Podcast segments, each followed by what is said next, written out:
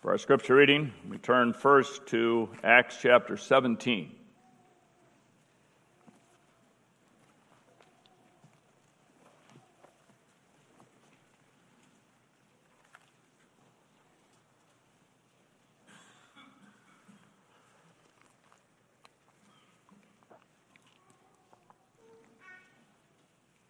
Here, we consider here Paul and Silas as they visit Thessalonica during the Paul's second missionary journey. We'll read just the first 10 verses.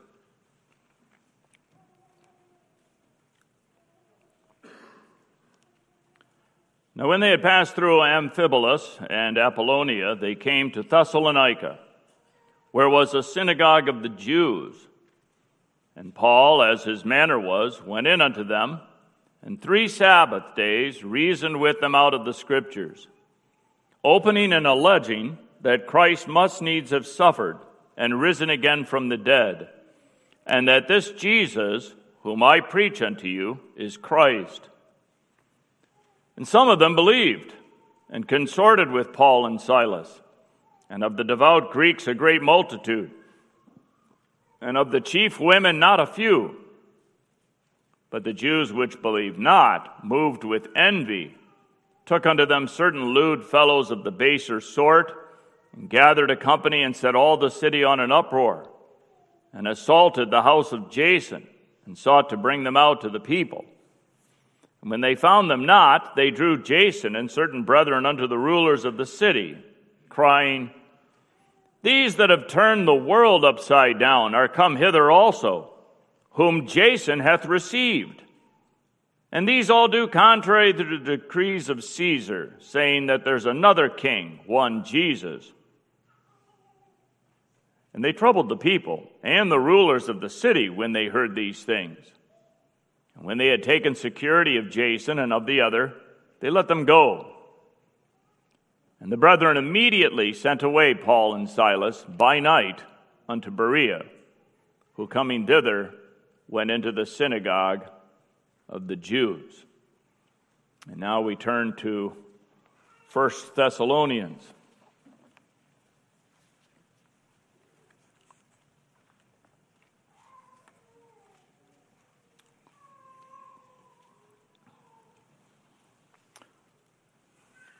read the chapter, 1 Thessalonians.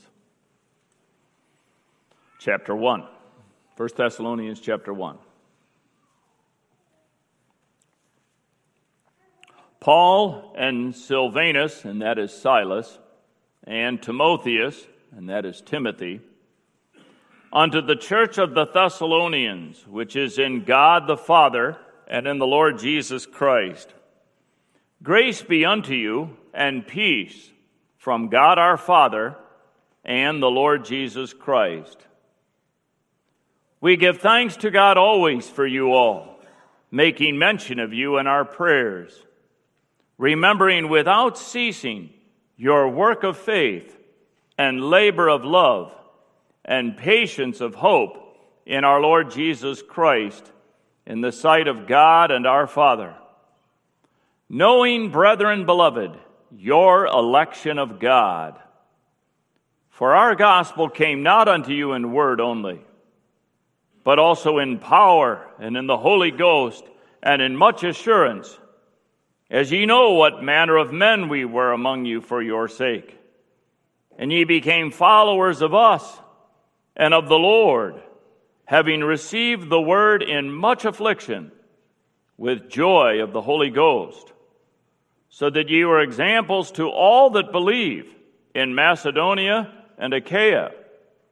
For from you sounded out the word of the Lord, not only in Macedonia and Achaia, but also in every place, your faith to Godward is spread abroad, so that we need not to speak anything. For they themselves show of us what manner of entering in we had unto you, and how ye turned to God from idols to serve the living and true God, and to wait for his Son from heaven, whom he raised from the dead, even Jesus, which delivered us from the wrath to come. So far, we read from the Holy Scriptures this morning. And the text that we consider is the last part of verse 9 and then also verse 10. How ye turn to God from idols to serve the living and true God and to wait for his Son from heaven, whom he raised from the dead, even Jesus, which delivered us from the wrath to come.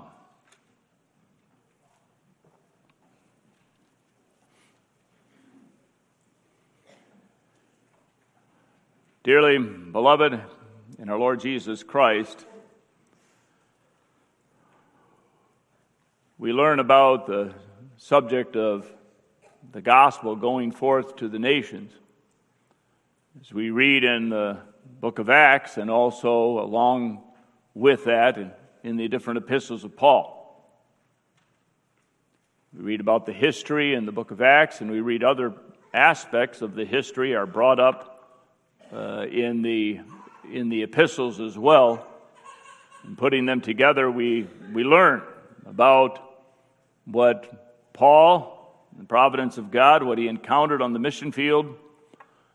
We learn about the work of God, and that is specifically set forth in this text the work of God and how he turned these people who had been worshiping idols. He turned them. He turned them from idolatry to serve the living God. They turned to God from idols to serve Him and to wait for His Son from heaven. What did they hear? What was it that Paul spoke to them when he went to Thessalonica? What was the gospel that they heard? Well, when we put together things that are mentioned here and in the book of Acts, we can see the message that he brought. That he spoke to them about God. He spoke to them about the Almighty God, the gracious Savior of His people. He spoke about God's Son, our Redeemer, who, as the text says, was raised from the dead. He reconciled the people of God to God he delivered us. He is the one which delivered us from the wrath to come. He spoke of forgiveness. And there were those that did not believe. We see that in the passage we read in Acts. There were those that did not believe.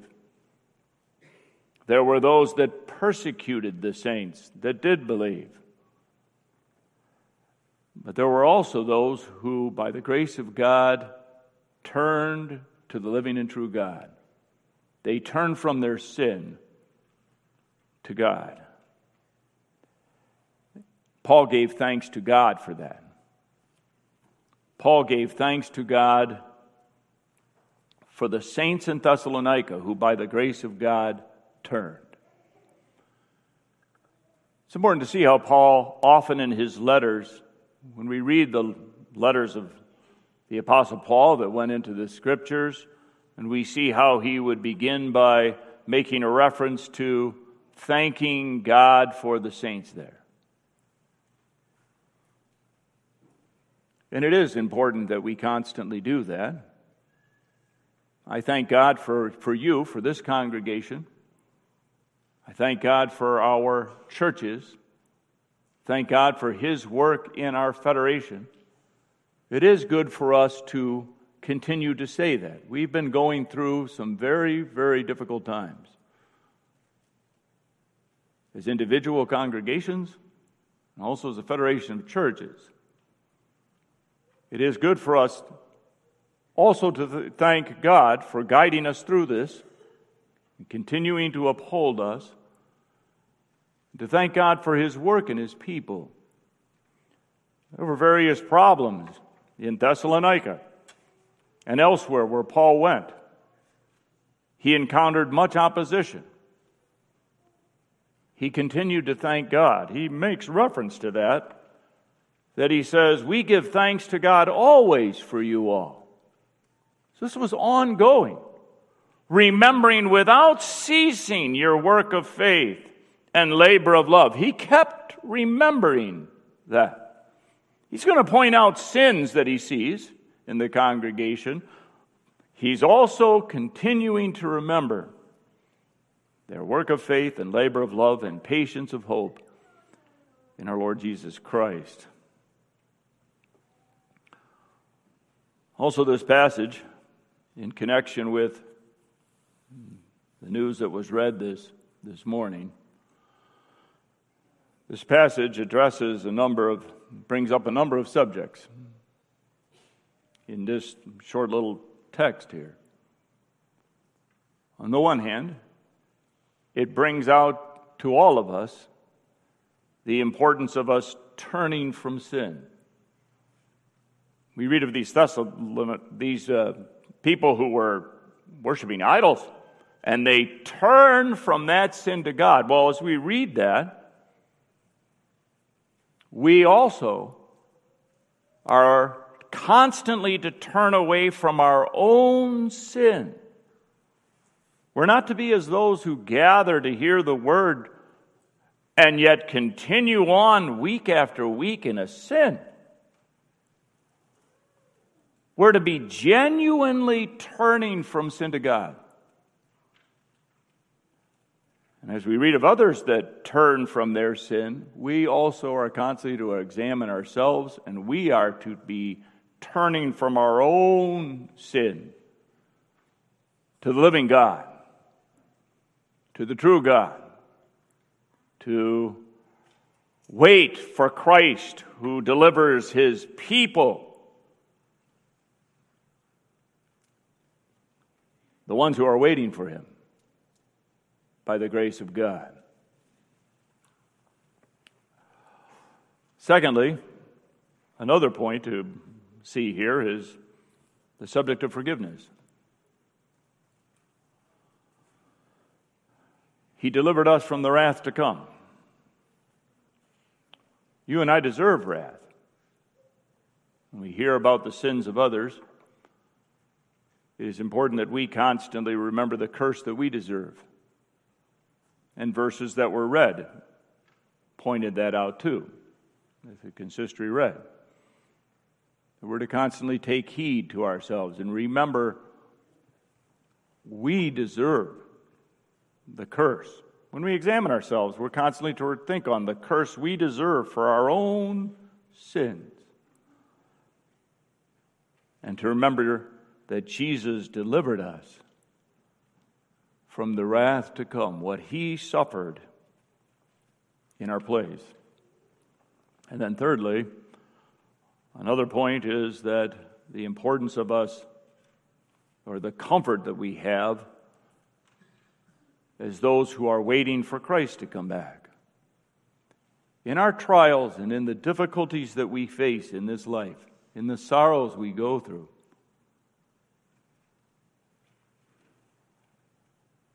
the Lord works in us, constantly reminding us that He's coming back. This life is a valley of tears. We confess that and we experience that in, in this life. So that we constantly, in the trials that we go through, in times when we're very, very sad, the Spirit reminds us our Lord is coming back. There will be the full deliverance, the full realization of all of what God has promised. There will be a new heaven and a new earth. We'll dwell with our God without sin. We'll dwell with Christ. We will forever be with Him. We wait, patiently wait for our Lord to come back. We go through trials and we weep together. We weep as those who do have hope. So we consider this text under the theme waiting for God's Son from heaven. We consider, first of all, the genuine turning, secondly, the patient waiting. And then, thirdly, the, the joyful service. Those who are waiting are joyfully serving their Lord. First of all, we look at it from the viewpoint of the genuine turning. The fact that they turned to the true and living God, as it says, ye turn to God to serve the living and true God, means that they heard about God. Those who are worshiping idols, they heard preaching about the true God. The true God over against fictitious gods who are not really gods. The true God as he has revealed himself to us in Holy Scripture. Many people say things about God that are not true. The true God who has made himself known and revealed to us the truth concerning himself in Holy Scripture. The true God, the living God. Scripture speaks of God having God's heart, speaks of the will of God. God has life in himself, the three persons Father, Son, and Holy Spirit. There is fellowship within the being of God, communion.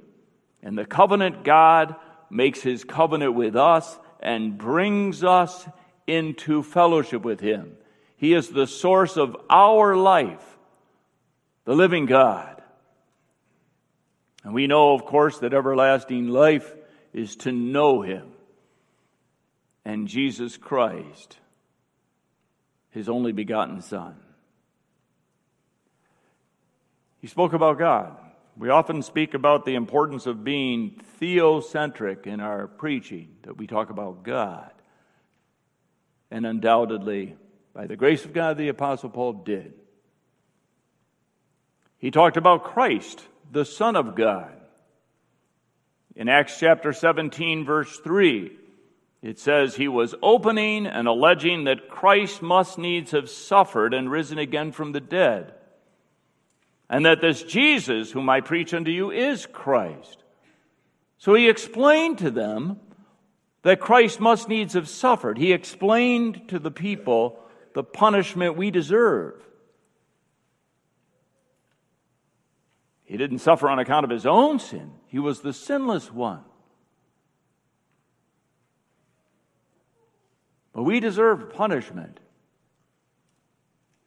He suffered he died. And he was raised from the dead. And undoubtedly also the truth that he ascended into heaven.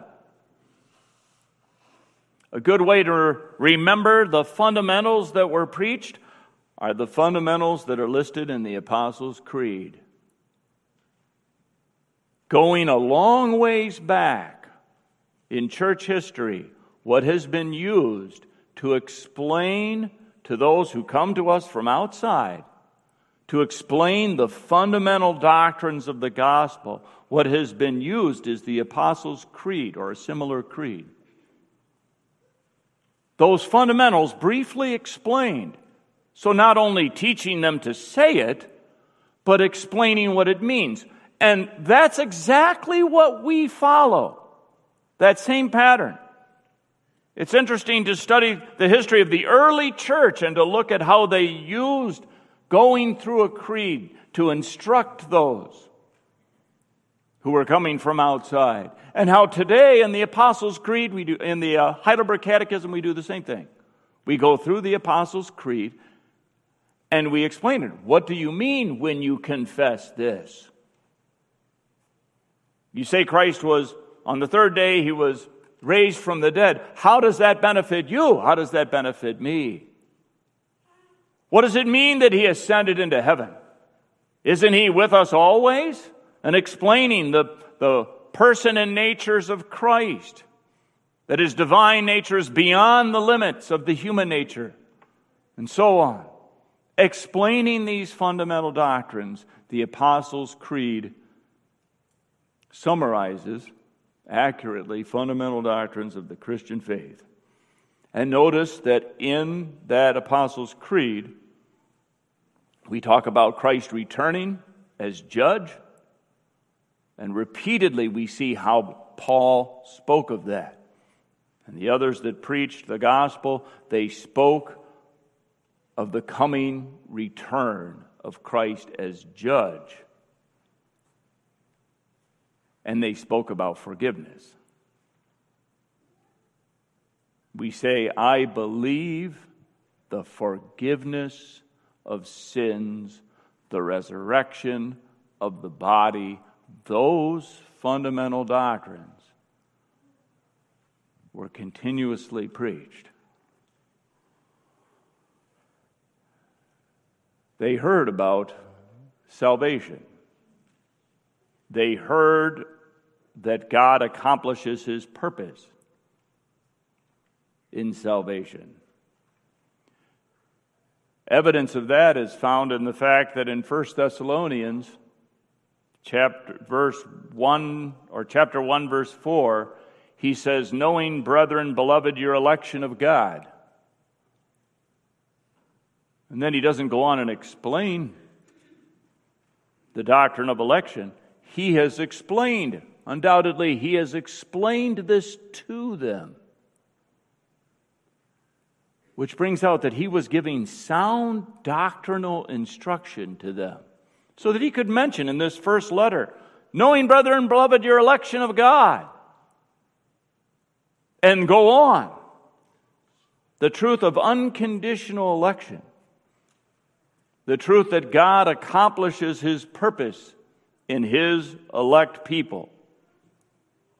He powerfully, as we say in the canons, he powerfully illuminates the minds of his elect by his Holy Spirit. He pervades the inmost recesses of the man. He infuses new qualities into the will, which, though heretofore dead, he quickens. He quickens it. From being evil, disobedient, he renders it good and obedient. He actuates and strengthens it now, like a good tree, like a good tree, it may bring forth the fruits of good actions. Faith is a gift. Repentance is a gift.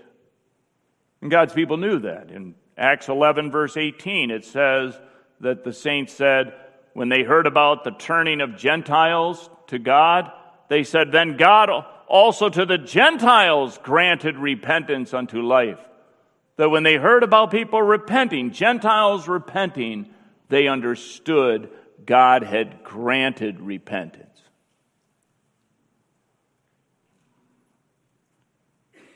They heard about how God works in his people, the work of Christ for us, the work of Christ by his Spirit in us.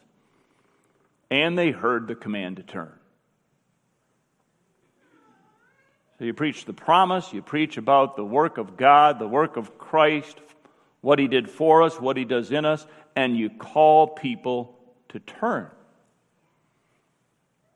The command to repent and believe.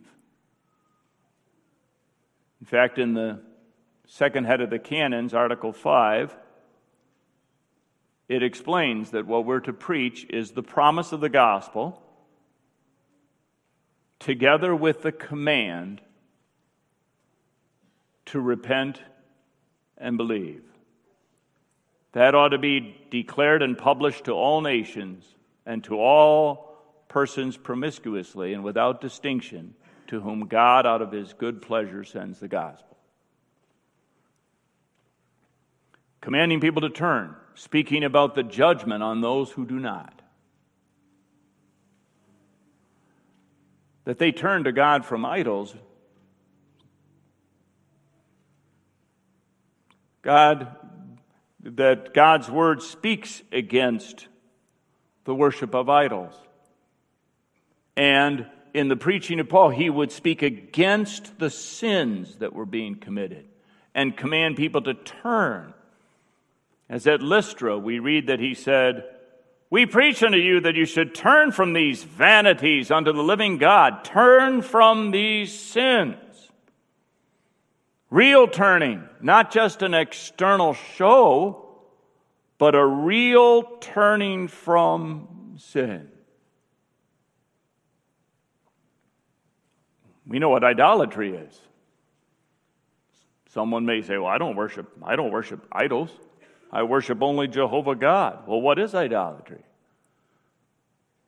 Well, our creed rightly explains it to contrive or have any other object in which men place their trust besides the one true God. Do we contrive or have any other object in which we place our trust? Colossians 3, verse 5 speaks of covetousness, which is idolatry. Trusting in our wealth, loving riches. We're not to be continuing to walk in any sin. Undoubtedly, it happens at times, and we hear announcements from time to time. And times people make confession of the fact that they've been for a long time, they weren't turning, and then their sin eventually gets exposed. Which means coming to church week after week and hearing the word, not really turning. That can be a sexual sin. It can be an abusive kind of sin.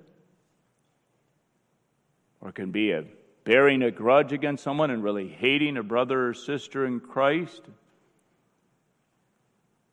Knowing that they should turn, and we don't do it. Then we're not really turning. And the preaching of the Word of God includes a preaching that we must genuinely turn.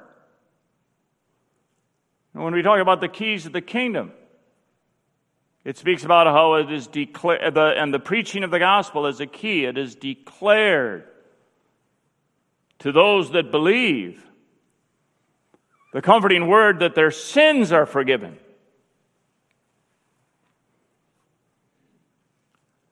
For the sake of what Christ, for what Christ has done. And then it says the flip side is that it's declared to those, to hypocrites and those who do not sincerely repent, that they stand exposed to the wrath of God. And to hear that and then to continue on not to sincerely repent, the grievousness of hearing the the true gospel and not turning from sin. Now, every one of us has to be constantly looking at our own sin. When you and I think of what, well, what has God convicted me of that I should be turning from?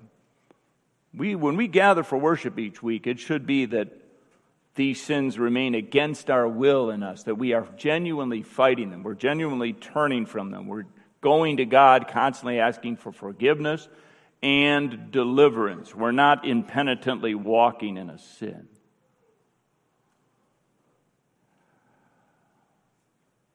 Genuine turning.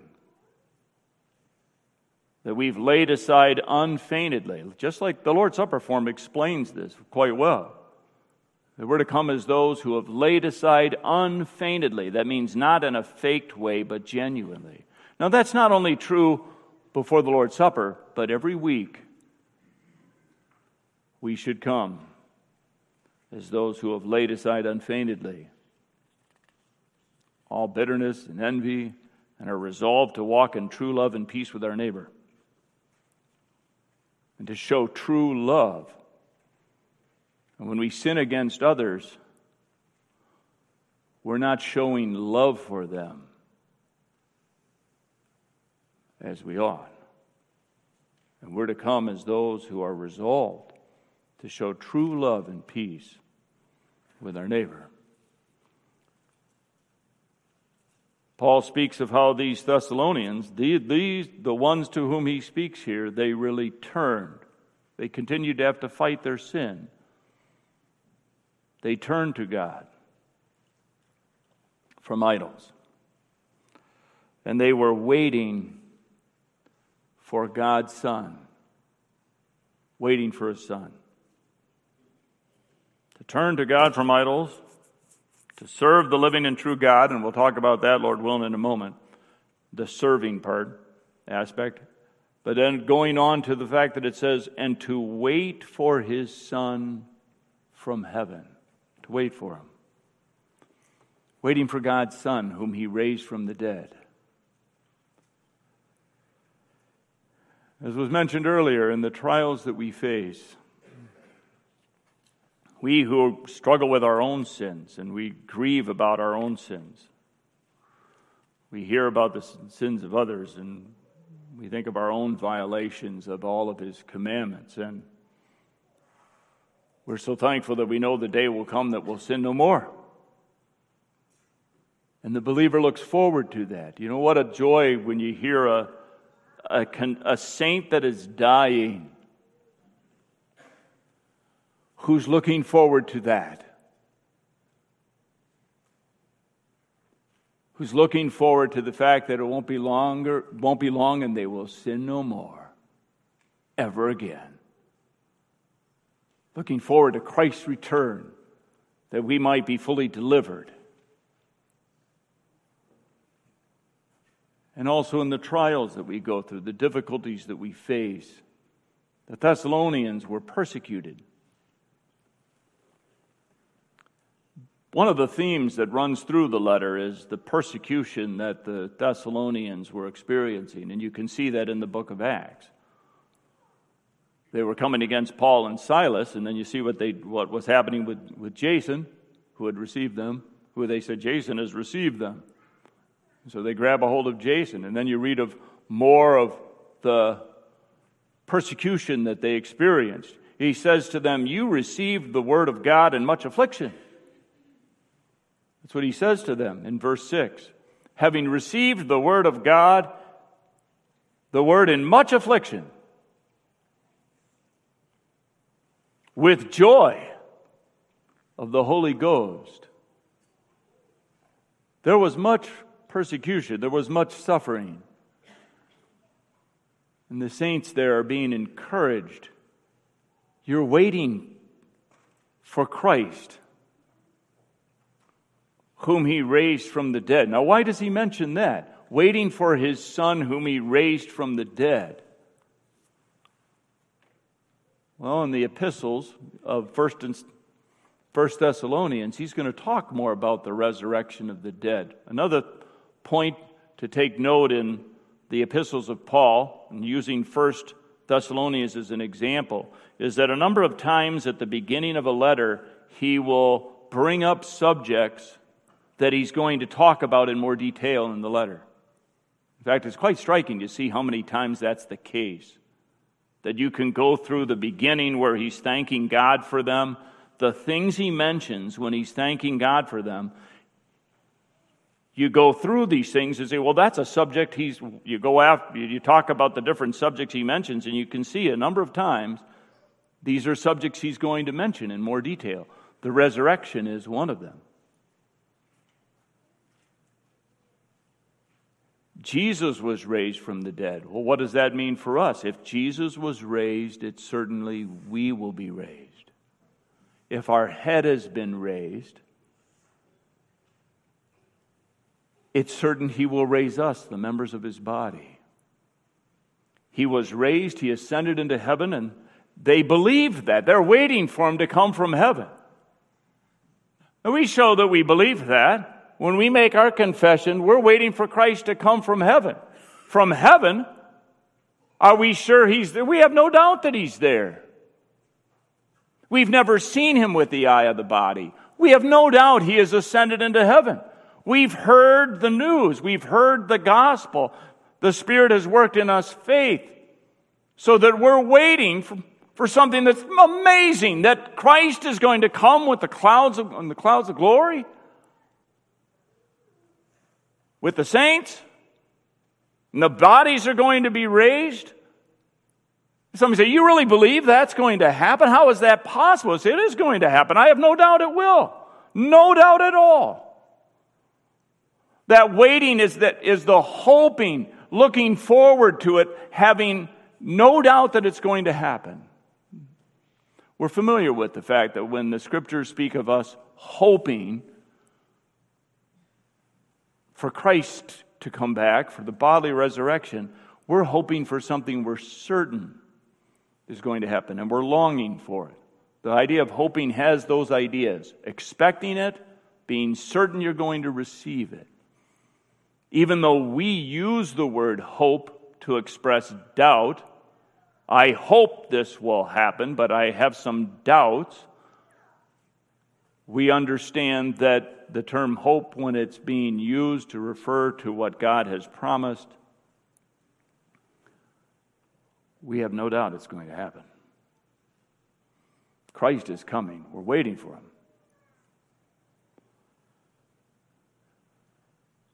Passage speaks of our patient waiting for him to come back. We know he's coming. We know he's coming as judge. We know wrath is coming. He delivered us from the wrath to come. So the passage speaks about Christ coming, and it speaks of wrath coming.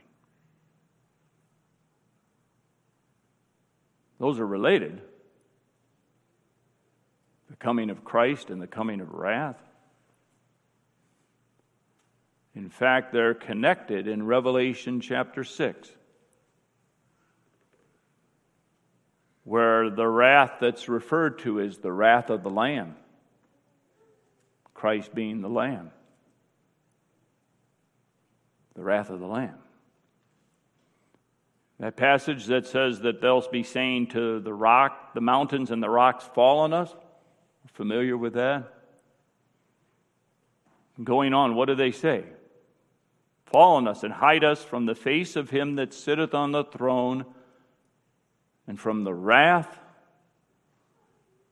of the Lamb. The wrath of the Lamb.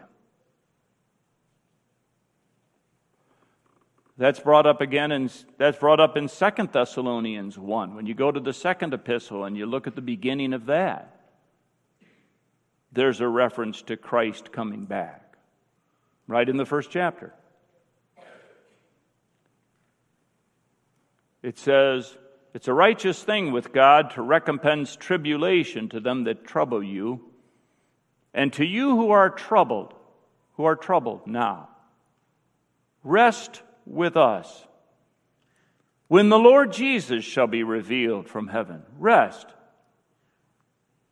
When our Lord shall be revealed from heaven with his mighty angels in flaming fire taking vengeance. There you see the idea of the coming of Christ and the coming of wrath. We're waiting for our Lord Jesus Christ, who shall be revealed from heaven in flaming fire, taking vengeance on them that know not God and that obey not the gospel of our Lord Jesus Christ, who shall be punished with everlasting destruction from the presence of the Lord and from the glory of his power. He preached that.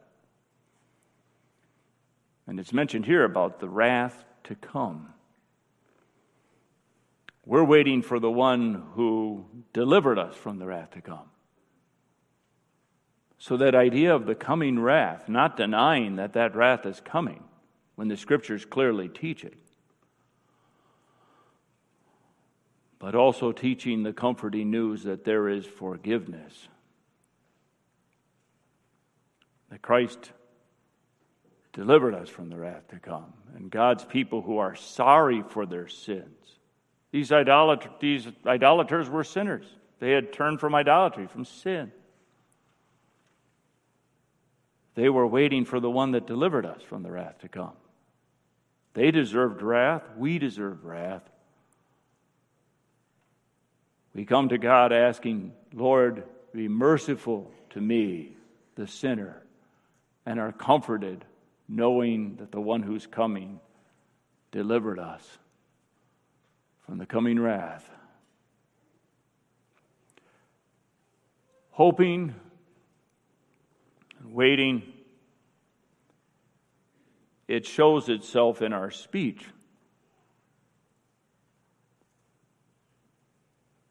The fact that these Thessalonians were waiting for Christ to come back manifested itself in their speech. Think of a child that is excited about something that's going to happen. And they talk about it. Maybe their parents have told them that they're going to do something the next day or that very day. And they're so excited about it that they like to talk about what we're going to do today or what we're going to do tomorrow. They're looking forward to it and they want to talk about it. The saints in Thessalonica talked about the things that God had promised. It says, From you sounded out the word of the Lord, not only in Macedonia and Achaia, but also in every place your faith to Godward is spread abroad. The word echoed forth from them. Other people in other regions heard. That's quite something. The scriptures say we're to be ready to give an answer to anybody that asks us about the hope that is within us. Somebody asking you or me about the hope that is in us. that they hear what we say, they see what we do, and they ask us. Our desire is that we would be a faithful witness. That our mind on things above, we would talk about these things and we would be comforted and encouraged speaking on, on these things. Patiently waiting in the trials that we face waiting and serving. Waiting doesn't mean inactivity. When it says they turn to God from idols, they turn from sin to God. So that in our battle with sin, we're not just to turn away from what is forbidden, but we're to turn to God and to serve Him to serve Him. We serve the God who has saved us. We're not inactive. It wasn't that long ago that we preached here on a passage in 1 Thessalonians 4 where Paul brought out that there were some in Thessalonica that were not working at all. It wasn't the case that that was the, the case with all of them, but with some to the saints here, he speaks of their work of faith and labor of love and so on. He says that to them. But then he also points out there's some of you that aren't working. Some are working not at all, but are busybodies. So he mentions that. Putting this together with waiting and serving brings out that while those who are waiting, we're to be actively serving ourselves, serving the living God. To serve has the idea of being owned. That term here for being, for serving the living God has the idea of being owned by someone. Like we would say a slave who is owned by someone. but not in the sense of forced service, but in the sense of total belonging, total devotion, total submission to His will. You and I say our only comfort in the trials we go through. in life and in death. I'm not my own. That's my comfort. That's my only comfort. Now, I'm not my own. That's exactly the idea here. Serving, being owned by Christ, who has redeemed us, who assures me of eternal life. These are the points that are mentioned in Lord's Day 1. He's delivered us. His Spirit is in us. He assures me I'm going to live forever. I belong to Christ, who is immortal. And I'm a member of his body. I'll live forever. Nothing can separate us, separate me from his love. He assured me he'll be with me always. And he makes me sincerely willing and ready henceforth to live unto him. To live to him. The Spirit works in me and makes me sincerely willing and ready. We confess that. To live unto him. We confess that and we recognize well, we only have a small beginning of the new obedience. We see we still have a depraved nature. We confess we violated all the commandments and kept none of them. It's also true that we read Lord's Day 1 and we read that, makes me sincerely willing and ready henceforth to live unto Him. And if somebody says, Is that true? Yes, it is. It is. I don't just memorize that, for many, many have memorized it.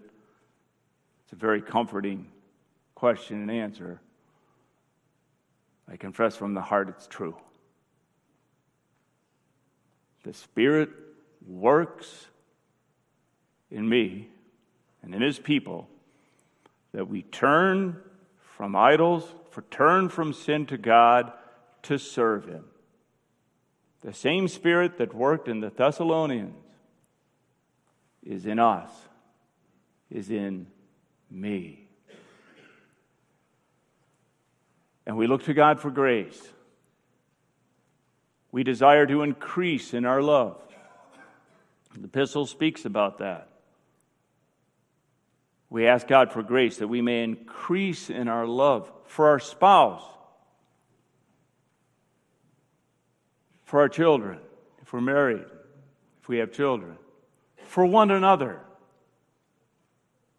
Lord, grant me the grace that I may increase in my love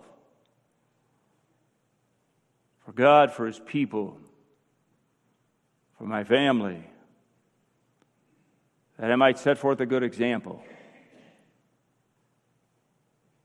Paul spoke of imitating Christ, spoke of how the Thessalonians imitated him and spoke of how the Thessalonians were an example for others. We read of that in this very chapter. Ye became followers of us and of the Lord, so that ye were examples to all that believe. We desire that we would set forth a good example to the children, to those outside, that we may show forth in our life our thankfulness to our God, and that we may glorify the name of our Savior. May our God grant us that grace. May we speak of His wondrous works. May we be strengthened by the Spirit, turning away from our own sin to God, the true God, the living God, waiting for the Son of God to come from heaven. May we serve Him May we glorify his name, and may others see the work of the Spirit with us in us, and may God's name be magnified. Amen. Let us pray. O Lord our God, our Father, we give thee thanks and praise, O Lord. We're sorry for our own sin. Lord, forgive us and strengthen us. We are so thankful for the work of the Spirit within us that turns us from sin unto thee. Genuine turning. May we be strengthened in the ongoing battle throughout this life. And may thy name be magnified by us, by our children Bless us in our generations, we pray, and bless thy people in all nations. For Christ's sake, amen.